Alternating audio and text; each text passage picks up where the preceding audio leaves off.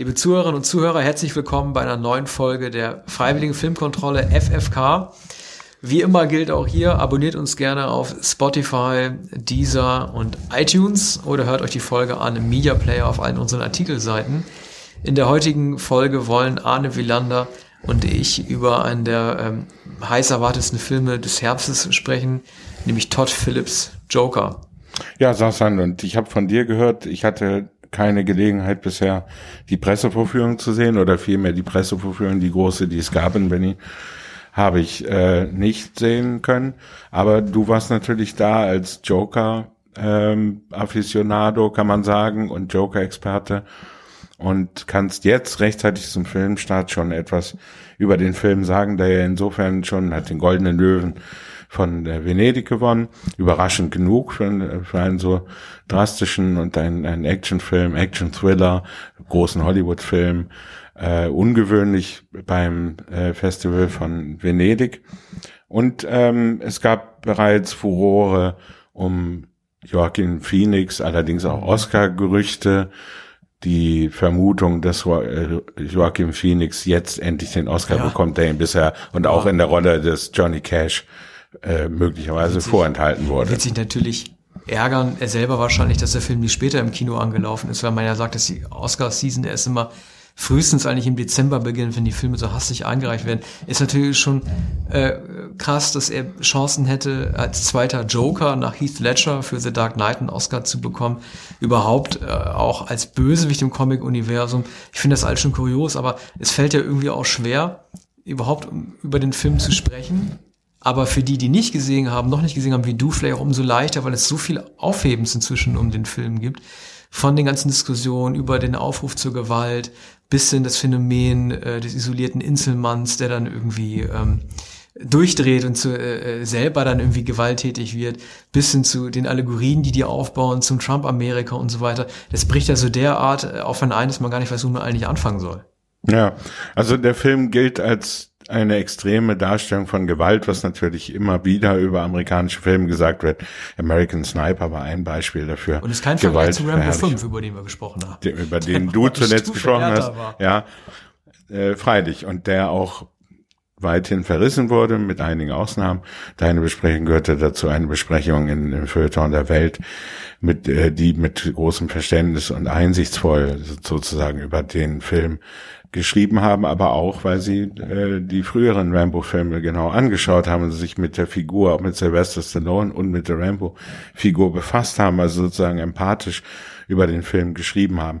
Beim Joker verhält es sich ja ähnlich, ist auch eine äh, eine Figur der Pop-Historie oder der, der populären Filmgeschichte mit äh, jetzt schon, also zunächst Comicfiguren natürlich bei Batman, äh, was die allermeisten freilich wissen, spätestens seit ähm, den frühen äh, Batman-Filmen, ich glaube 1990 war der erste Batman-Film. Ne, der, der, also Tim, Tim Burtons Burton Batman 89. 89. Alle sagen ja mal, dass das ein typischer 80er Jahre Comicfilm gewesen, weil fällt ja in den 90er rein, weil er eine gewisse Ernsthaftigkeit im Umgang mit den Figuren hat. Also selbst mit dem sehr clownesken Joker gespielt von Jack Nicholson. Ja, und zwar eine Figur, der, der Schurke als Clown, ein Horrorclown, wie man heute sagt, wie man damals noch nicht sagte. Mhm. Also der, der böse Clown, der sich hinter der Fratze verbirgt und keine psychologische Figur, was, ähm, was in dem Film äh, auch nicht angemessen gewesen wäre. Und äh, ich glaube, der Joker in, in dem Batman-Universum, in dem Comic-Universum, ist ja auch keine psychologisch erklärte Figur oder keine also, Figur, dessen Hintergrund ausgeleuchtet wird, der psychologisch motiviert wäre. Ich bin mir im Comic-Kanon nicht so wirklich sicher, weil es gibt ja immer wieder neue Autoren, die da neue Universen kreieren und den Figuren neue Biografie geben. Ich weiß es beim Joker nicht. Also in, der Tim Burton-Fassung zum Beispiel wurde ja der Nicholson Joker auch als der Mörder der Eltern von Bruce Wayne dargestellt, was er im offiziellen Kanon zum Beispiel nicht ist. Da wurde ganz bewusst versucht, eine persönliche Rachebeziehung zwischen äh, Batman, Bruce Wayne und dem Joker aufzubauen. Was jetzt den, die Hintergründe angeht, also es gibt einen Comic, ähm, hier muss ich leider ein bisschen passen, es gibt tatsächlich einen Comic, der ein, die ähnliche Genese von ähm, Joker, der eigentlich Arthur Fleck heißt, so äh, erzählt, wie er im Film ist. Mit leichten Abwandlungen. Und an den hat sich Top, äh, ähm, Top, schon, Todd Phillips dann, dann äh, orientiert. Ja, ja, also schwere Kindheit, möglicherweise ja. Hau seit der Kindheit und von der Mutter adoptiert. geschlagen worden, adoptiert, adoptiert und von der Adoptiv, von der ja. Adoptivmutter. Mhm. Und ähm, erklärt er selbst, dass er missbraucht wurde von der Mutter, oder wird das in einem Off-Kommentar erklärt oder in einem Epilog, in einem Prolog? Wird von Ermittlern dann herausgestellt und äh, Fleck selber, ähm, also alias Joker, hat es tatsächlich verdrängt. Er ist dann so verzweifelt, als er dann erfährt, dass er tatsächlich adoptiert ist, dass er versucht herauszufinden, wer sein Vater ist und dann so ein bisschen durchdreht. Also es gibt ja eine Figur äh, eines Talkshow-Moderators gespielt von Robert De Niro. Das soll die äh, Hommage sein an den Film Kick of Comedy von Martin Scorsese, auf den sich der Todd Phillips Film sehr oft bezieht, von dem ähm, der Joker glaubt, es wäre sein äh, leiblicher Vater oder zumindest ein idealer Vater. Er glaubt aber zeitweise auch, dass Thomas Wayne, also der Milliardärsvater von Bruce Wayne, tatsächlich sein echter Vater gewesen sein könnte. Was dann auch wieder eine biografische Verzwickung zwischen ähm, Bruce Wayne und Arthur Fleck herstellt, also sozusagen eine Andeutung gibt, dass die beiden tatsächlich den gleichen Vater haben können. Was natürlich absurd ist, aber in dem Kontext zunehmenden Wahnsinns der Figur Arthur Fleck tatsächlich auch ein bisschen Sinn ergibt. Aber er kennt ähm, zugleich oder vermutet äh, zugleich, dass der, dieser Talkshow-Moderator gespielt von Robert mhm. De Niro sein Vater sein könnte. Mhm. Und er verehrt vermutlich auch diesen Talkshow-Moderator. Das, das ist eine Spiegelung der Geschichte von King of Comedy, in, ähm, in dem Robert De Niro, den Bewunderer von Jerry mhm. Lewis, genau. dem, dem großen äh, Talkshow-Moderator, eben dem King of Comedy, spielt, dem er nachstellt, den er schließlich entführt aus enttäuschter Liebe, weil er glaubt, dass das Material, die billigen Witze, die er aufgesprochen hat, übrigens in Mutters Keller zu mhm. Hause, ja ähm, wo er vor ähm, Pappfiguren, die berühmte Schauspieler darstellt oder ein Publikum, glaube ich, das Publikum, das er sich vorstellt, seiner Late-Night-Show steht als Pappkameraden mhm. in diesem Zimmer, in dem er die Aufnahmen macht und die Witze äh, versucht er dann Jerry Lewis zuzustellen, der sich dafür freilich nicht interessiert die Beraterin wimmelt ihn immer ab und daraus erwächst dann die narzisstische Kränkung, als dieser Rupert Pupkin genau. bemerkt, dass er von Je Jerry Lewis, mhm. dem ähm, dem freundlichen Moderator, mhm. äh, in Wahrheit ver verachtet wird. Die narzisstische Kränkung gibt es tatsächlich ähm, im Joker auch. Denn, ähm, und das ist tatsächlich ein Filmfehler. Das ist ein sehr, ein sehr, sehr ärgerlicher Filmfehler Fehler liegt ihm zugrunde. Ähm, es gibt nämlich äh, einen Versuch, Arthur Flex, in einem äh, Comedy-Schuppen, so einem typischen Keller, halt sein Programm durchzuziehen, sich vorzustellen im Publikum. Und das wird wirklich sehr erbärmlich. Er macht extrem schlechte Witze. So, anscheinend, und das ergibt im Kontext des Jahres 1981, wo der Film spielen soll, überhaupt keinen Sinn. Anscheinend gibt es irgendeinen Fan, der das gefilmt hat und das dem Talkshow-Moderator De Niro zur Verfügung gestellt hat. Und der Talkshow-Moderator De Niro spielt das dann ein in seiner Sendung, damit alle sich schlapp lachen können, wie schlecht die Witze sind, die der Comedian Arthur Fleck in so einem kleinen Keller gemacht hat. Ja. Da frage ich mich, Nur, wer hat das ja. aufnehmen können, mit welchem Handy? Ja. Wer hat eine VHS-Kamera Betamax Video 2000 mhm. hingestellt? Wer spielt das dann irgendwie 1981 dann ja. De Niro vor, dass er genau die Witze in seinem Ding, gut, Natürlich können Filmemacher sagen, ja, das war nur die Imagination und das ist unsere Fantasiewelt, aber so kannst du auch nicht jeden Film retten und erklären. Es ist nicht plausibel. Überhaupt warum, nicht plausibel. warum sollte äh, ein Talkshow-Moderator einer großen amerikanischen ja. Late-Night-Show sich interessieren für sein ja, Amateurmaterial? Ja, um, um sich lustig zu machen ja. über einen Wehrlosen. Was aber natürlich auch das Monströse der Kränkung ist. Ne? Absolut. Etwas, das privat aufgenommen wurde, wird genau in der Sendung, in der entscheidenden Fernsehsendung, in der der Joker Arthur Fleck gern auftreten würde, er wird es vorgeführt zur öffentlichen Belustigung. Und das könnte, wie alt war äh, Arthur Fleck da? 20, noch jugendlich. Nee, nee, das ist, ist Oder es ist schon der Arthur Fleck, den wir sehen, also genau. in der Gestalt von Joaquin Phoenix, ja 40 mindestens. Ja. Mhm. Er wohnt bei seiner Mutter, ähm, die äh, Frances Conroy, die wir aus äh, Six Feet Under kennen, die auch mal so ein bisschen die leicht durch den Wind äh, gespielte ältere Dame äh, spielt.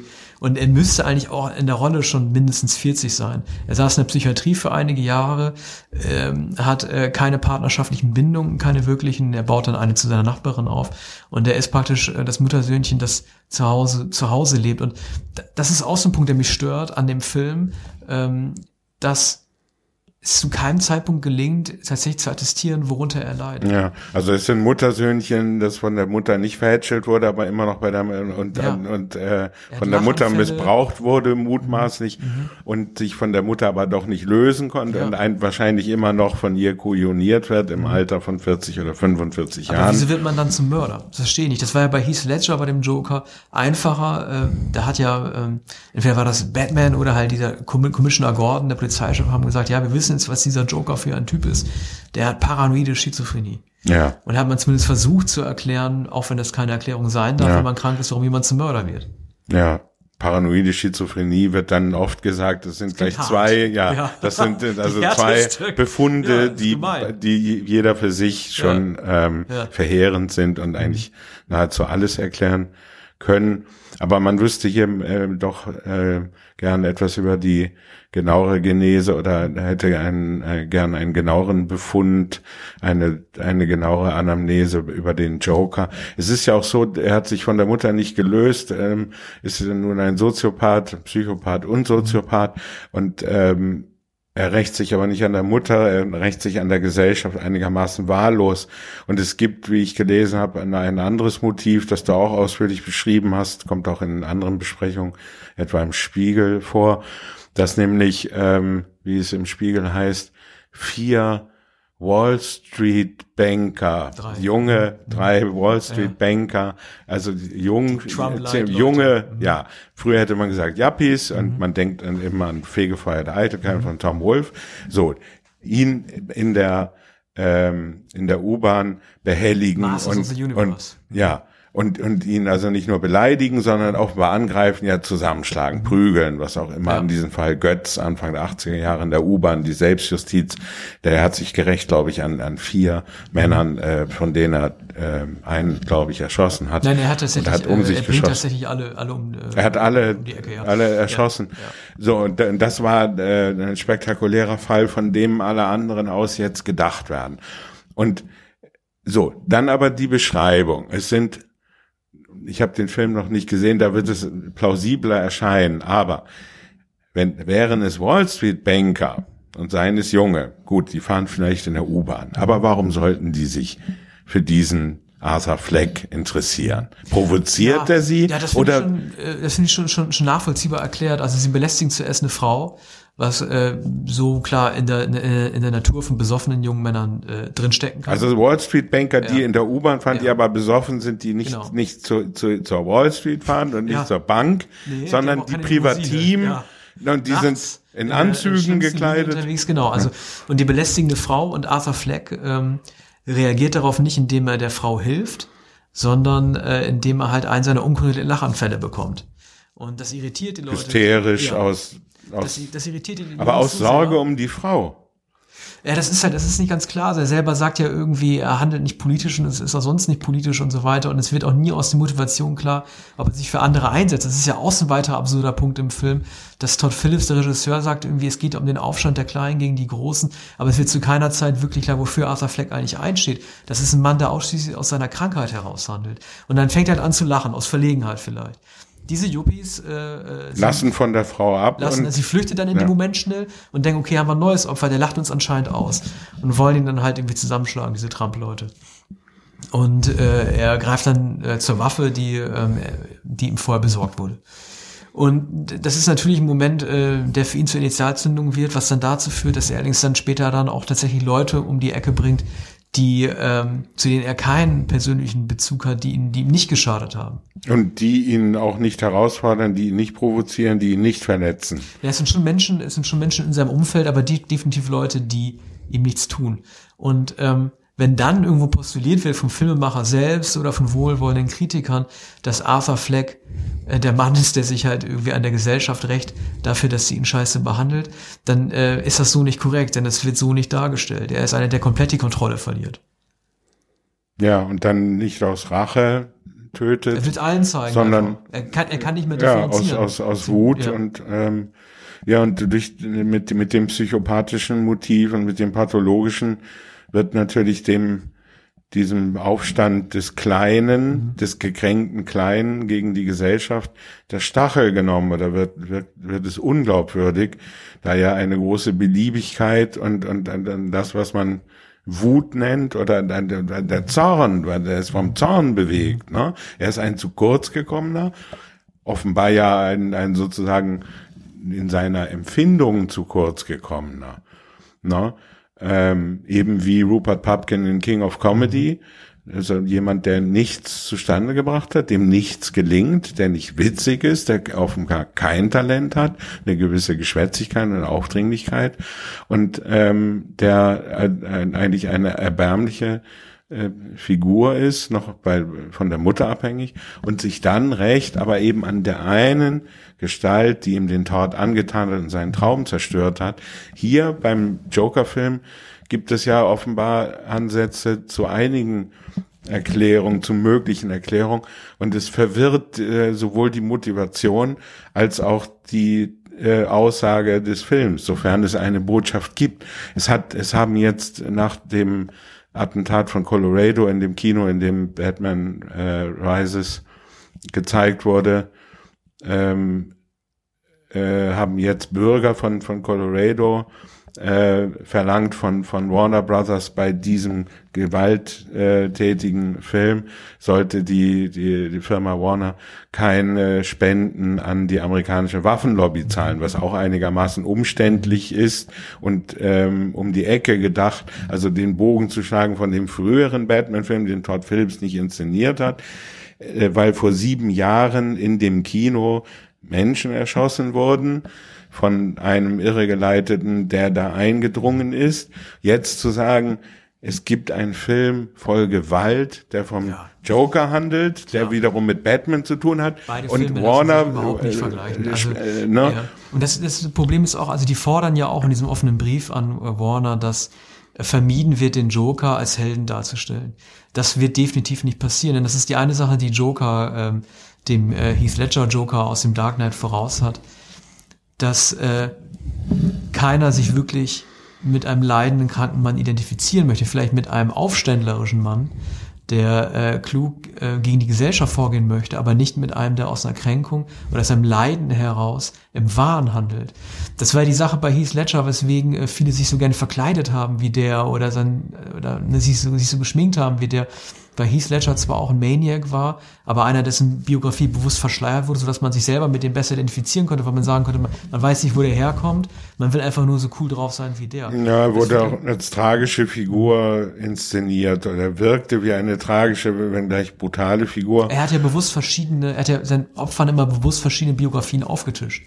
Er hat eine Geschichte von seiner Mutter erzählt, dann von seinem Vater, dann von seinem generellen Leben. Ja. Der Heath Ledger Joker hat ja, hat ja bewusst irreführend gestreut. Ein unglaubwürdiger Erzähler, der ja. aber deshalb äh, eine Glaubwürdigkeit gewann als ähm, Figur per se sozusagen. Also der war plötzlich da, anders äh, als der Jack Nicholson Joker war, war er nicht bloß eine Fratze, sondern er war eine tragische, eine gefährliche Fratze und ähm, er, er wirkte wie ein abgelebter, wie ein, ein Lemur, der in, in, im Untergrund äh, vorkam und in der Nacht.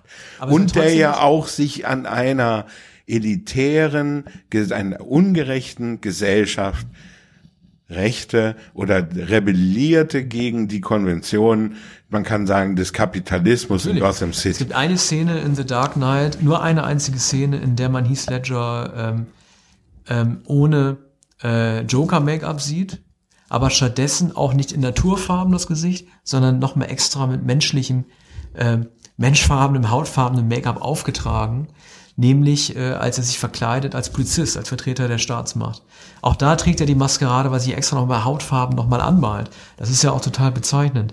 Und ähm, was ich allerdings beim Heath Ledger Joker und beim Nicholson Joker schon mal gar nicht verstanden habe, ist, warum beide sich überhaupt als Clowns verkleiden müssen. Also der, der Terrorist Heath Ledger, der Post-9-11-Terrorist Heath Ledger war viel zu klug, um sie als Hofnarr zu kostümieren.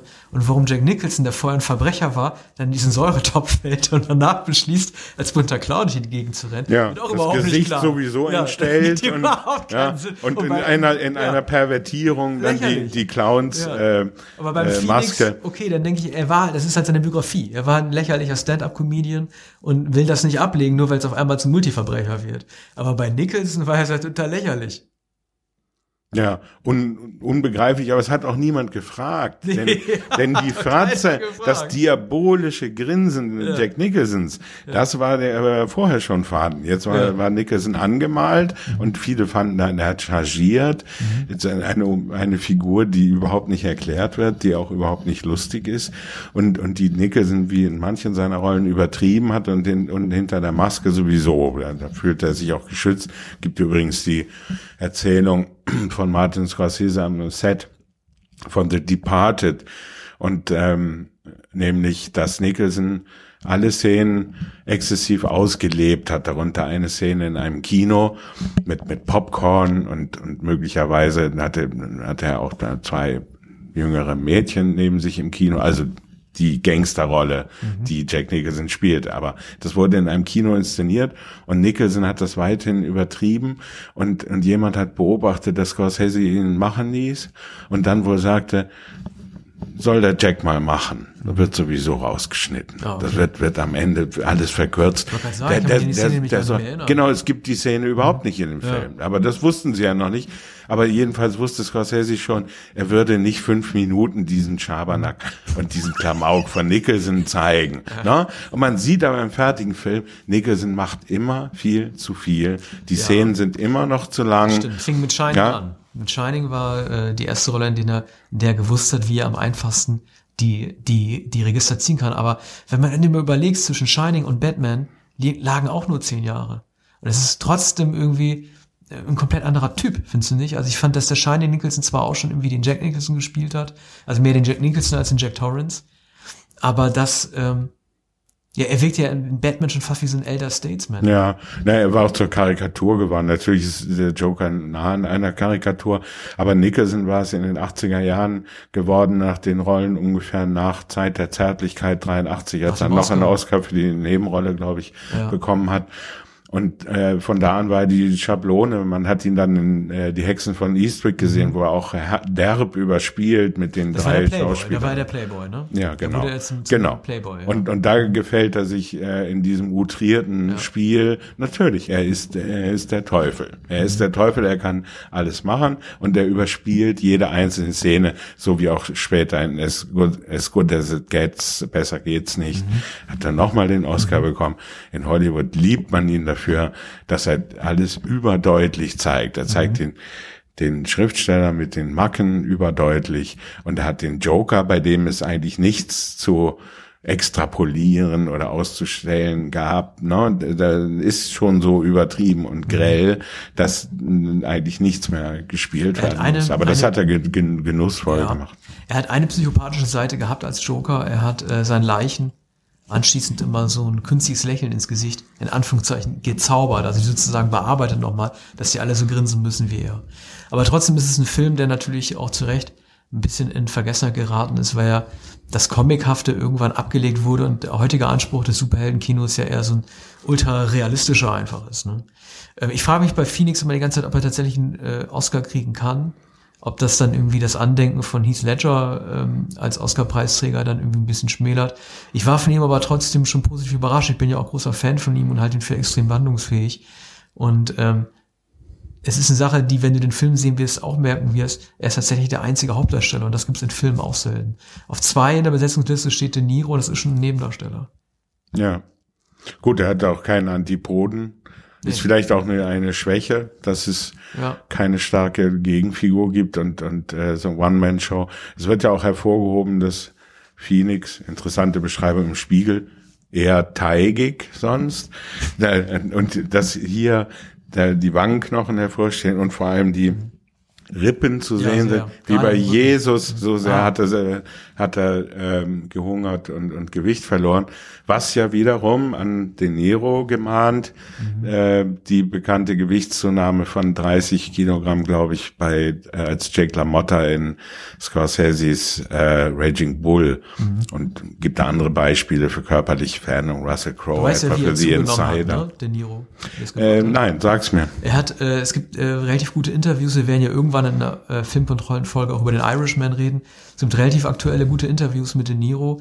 Ähm, der ist sozusagen auf so eine S-Tour gegangen durch Europa. Ähm, Scorsese hat gesagt, okay, wir müssen jetzt die Dreharbeiten erstmal unterbrechen, weil du musst ja erstmal zunehmen. Und äh, der hat das nicht so gemacht, dass er sich mit Eis zu Hause irgendwie von Fernseher gebechert hat, sondern ist tatsächlich von Amerika nochmal zurück nach Europa gegangen, dort rumgereist und hat dort überall gegessen. Er isst In- gern noch Französisch, ja. isst gern Aber ist gut, toll. Also- weiß man. Man denkt ja irgendwie immer, man packt sich dann von Fernseher und macht das dann, aber nee, der hat einen richtigen Essurlaub gemacht. Durch Europa. Ja, und die Dreharbeiten wurden drei Monate unterbrochen oder ein es halbes Jahr. Ich glaube, ein halbes Jahr etwa wurden die, mehrere Monate wurden die Arbeiten unterbrochen, ähm, bis die späten Szenen mit Lamotta dann Mhm. gezeigt wurden. Es liegen ja auch ähm, in der Filmhandlung ungefähr 15, 20 Jahre mindestens dazwischen, glaube ich, ne? zwischen der Boxerkarriere Lamottas Ja. und dann dem später der spätere Nachtclub äh, Löwen-Existenz, wo er nur noch als als ein ähm, als ein früherer Boxstar hinter den Kulissen herumgeht, Ja. in der Garderobe und und an, an der Bar herumschleicht Scorsese im weißen Dinnerjacket. ja, Scorsese ist trotzdem cool genug, diese Episode mit diesem riesen Aufwand an Gewichtszunahme nur relativ wenig Raum zu geben. Nur man sieht den, glaube ich, im dicken Zustand vielleicht eine Viertelstunde oder sowas. Ja, es Ja, ist also für, für einen kleineren ja, Teil des Films. Also Film der Film setzt so ein und dann kommt die, die Rückblende und am Ende sieht Das man hat bei den dann Untouchables nicht mehr funktioniert. Da hat De Niro ja dann zum zweiten Mal zugenommen, 87, als Ja, er Capone gespielt eine hat. sehr, sehr kleine. Rolle. Kleine Rolle, noch nicht mal nominiert worden. Ja, und tatsächlich eher ein Cameo-Auftritt und auch, Ja. äh, auch de, derb übertrieben und überdeutlich diese Darstellung. Pellt er nicht ein Ei, ein hart gekochtes Ei? Ist das in dem Film oder ist das im anderen Oh, Film mit den, ich De gar nicht. Niro? Weiß ich, weiß ich nicht mehr genau. Ich glaube, dass er auf einer, auf einer Art Ja. Thron sitzt und, und ein hart gekochtes Ei Klingt so James pellt. Bond mäßig. Ähm, ja, das ist der, der große Auftritt De Niros da. Und sonst hat er ja eigentlich keine Funktion. Es soll nur El Capone gezeigt werden, Ja. möglichst dämonisch. Ähm, nun, aber zurück zu äh, Joaquin Phoenix. Die körperliche Veränderung spricht natürlich immer, also die, die Verzerrung sozusagen und, und das physische Element spricht immer für einen Oscar. Es gibt ja äh, viele Beispiele äh, dafür, dass das ausgezeichnet wird, wie eben auch körperliche Versehrung und Besonderheiten und psychische, die psychische Besonderheiten. Politisch handeln, weil wenn du dem den Oscar gibst, dann gibt es es eine Menge Kritiker geben, die vorab schon sagen, wenn, wenn man ihm den Oscar gibt, dann gibt man dem dem Trump-Wähler äh, den Oscar, also alles, wofür Hollywood eben nicht steht, sozusagen dem kleinen Mann von der Straße, der sich auflehnt, aber auf eine unangenehme bis gewalttätige Art und Weise auflehnt, man diese Symbolfigur, der, wie die Leute sagen würden, Rechten, Ja. dann auch dadurch würdigen. Das ist eine Überinterpretation natürlich. Und ähm, so, so etwas wie der, immer der Vorwurf, Aufruf zur Selbstjustiz, Rechtfertigung von Selbstjustiz.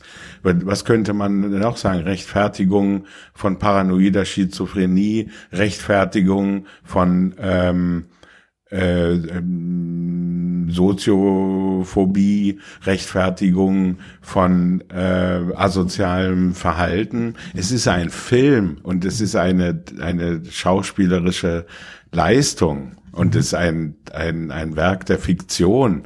Die, die Fiktion ist ja in dieser Joker-Figur deutlich genug erkennbar. Außerdem ähm, ist, ist Batman natürlich immer ein Märchen gewesen, inklusive äh, Joker. Und es ist ein vielmehr ein Mythos als, als ein, eine irgendwie realistische Zeichnung. Man kann sagen, Kampf des Guten gegen das Böse natürlich. Batman als äh, der dunkle Rächer aus, aus der Unterwelt. Joker als eine rätselhafte, äh, psychopathologische mh, Gegenfigur. Nun haben wir, haben wir hier keinen Batman. Joker hat sich verselbstständigt. Aber die, dieser Film zählt doch im weiteren Sinne zu einem, einem Comic-Universum, denke ich. und zählt nicht, rechnet nicht zu den realistischen Filmen. Ja, das ist richtig. Also das ist ja, ähm, erzählt zum Comic-Universum, auch das führt ja zu einigen irgendwie befremdlichen Momenten im Film, weil er durchaus auch klassische Comic-Orte auch vorgezeichnet werden. Also man sieht die ganze Zeit New York, trotzdem reden die Leute über Gotham City. Man sieht das Arkham State Hospital, die psychiatrische Klinik, in der seine Mutter liegt und in der er später auch war. Das sind alles Comic-Begriffe, in denen hantiert wird, an die man sich erstmal gewöhnen muss, wenn man diese sehr realistisch da, dargestellte Welt dann erstmal sieht. Das wirkt natürlich ein bisschen äh, wie ein Missverhältnis, aber es ist natürlich eine Comicwelt. Ich finde nur das Problem, dass das beim Joker ist, als Antagonisten von Batman, die Leute, für die er kämpft, sind trotzdem nicht die richtigen. Also man kann ja immer wieder sagen, jemand ist kriminell, aber setzt sich trotz der Wahl seiner Mittel für die richtigen Leute ein. Aber er hat ja auch nur gesichtslose Häscher als Leute, die bewundern, die auch Clownsmasken tragen. Ja. Und natürlich, was sind die richtigen Leute? Ne? Ja. Also auch je nach Perspektive. Mhm.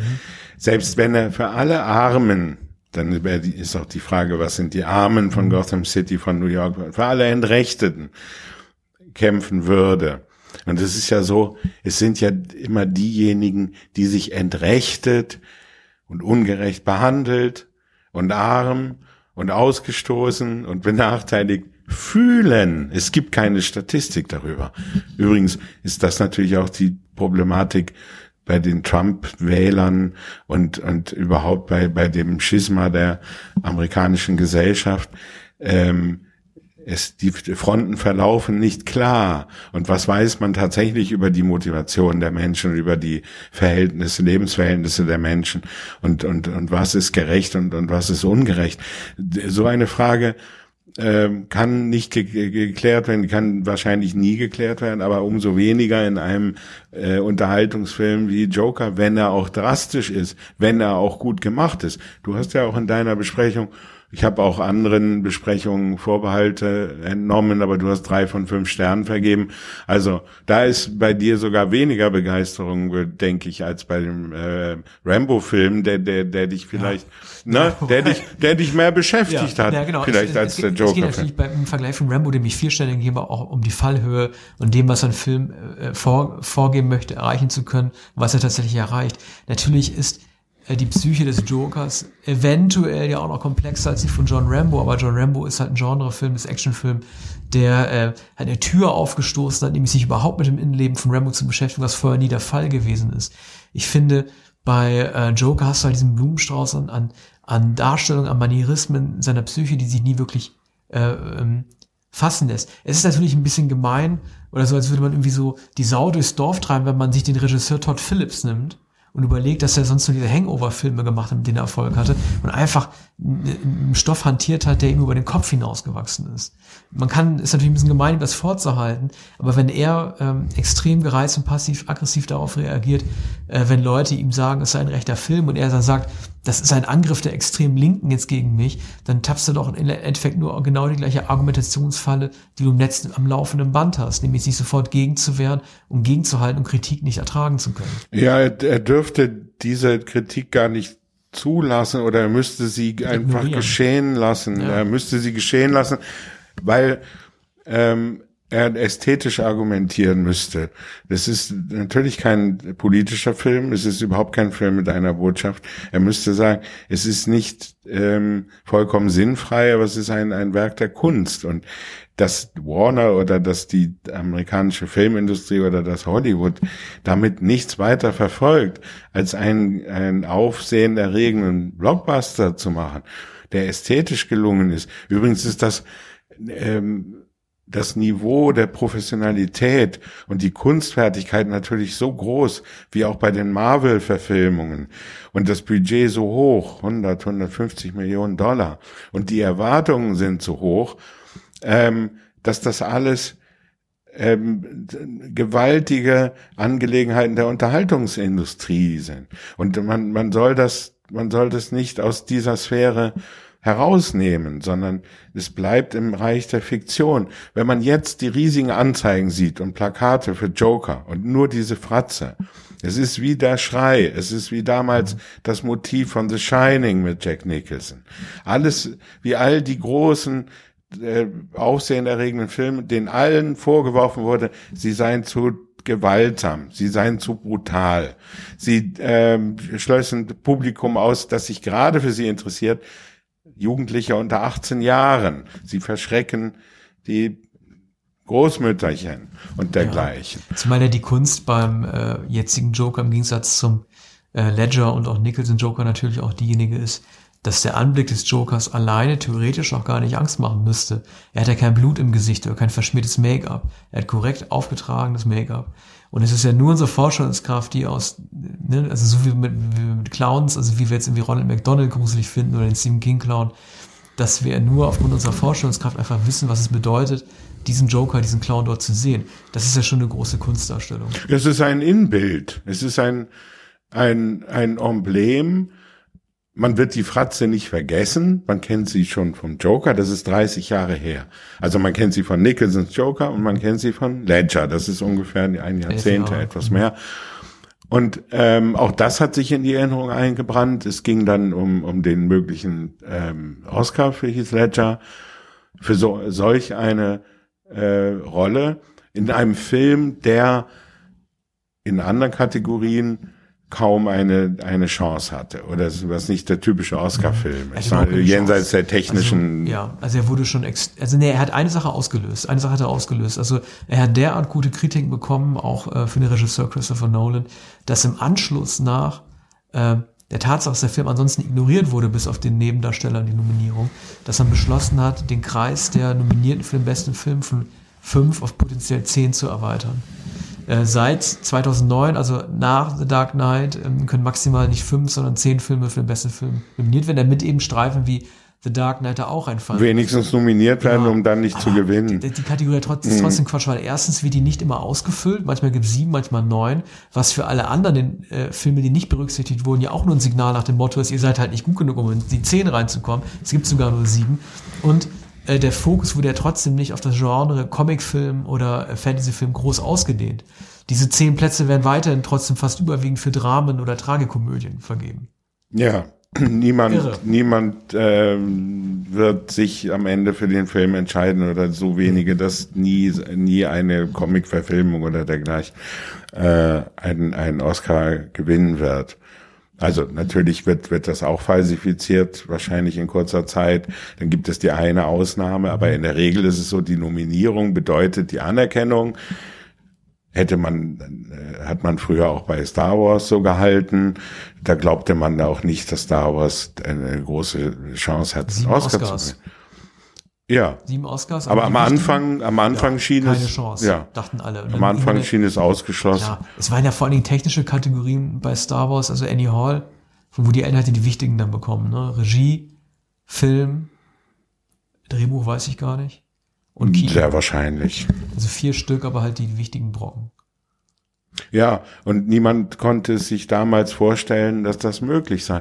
Steven Spielberg hatte lange das Stigma, äh, Unterhaltungsfilme zu drehen und, und zu erfolgreich zu sein. Das schien, die, die Farbe Lila war, glaube ich, für zehn oder elf Oscars nominiert und hat keinen einzigen. Vor allem, halt, vor allem das wäre der große Skandal, wurde er nicht für eine Regie-Oscar nominiert. Und da hatten ja viele gesagt, wie kann das sein, dass die Academy zehn Nominierungen für einen Film ausspricht, ja. aber ihn, der das alles versammelt warum? hat, nicht ja, kriegt. Warum? Aber du, ich meine, heutzutage. Whoopi Goldberg hat, glaube ich, den Oscar gewonnen, oder? Es gab Aber keinen einzigen Oscar. Es gab keinen, auch nicht für Whoopi Goldberg. Mhm. Und der, der Punkt ist ja auch, ähm, in der heutigen Zeit würde Spielberg auch einen anderen Karriereverlauf nehmen müssen, denn er dürfte den Film wahrscheinlich gar nicht mehr drehen.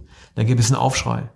Denn ähm, ne, ein weißer, erfolgreicher Filmemacher nimmt sich halt dieses afroamerikanischen Themas an. Das wäre heute wahrscheinlich heute gar nicht mehr möglich. Kulturelle Aneignung. Ja. ja. damals hat man ihn gepriesen für, für den Mut. Feinfühligkeit. Ja, und er hat gesagt, das ist bemerkenswert, mhm. dass, dass ein solcher Regisseur, den man noch dazu noch vor kurzem E.T. zu verdanken hatte, fünf Jahre vorher, ja. dass er jetzt ein seriöser Regisseur geworden ist. Übrigens, glaube ich, schon ein Jahr vorher mit dem Reich der Sonne oder war es ein Jahr später? Nee, Im Reich der Sonne, Sonne. Das war ein Jahr später ja. mit Christian Bale. Ja, also da wurde er sozusagen ernsthaft oder auch ernsthaft, hat natürlich dann auch Hook gedreht 1991 mhm.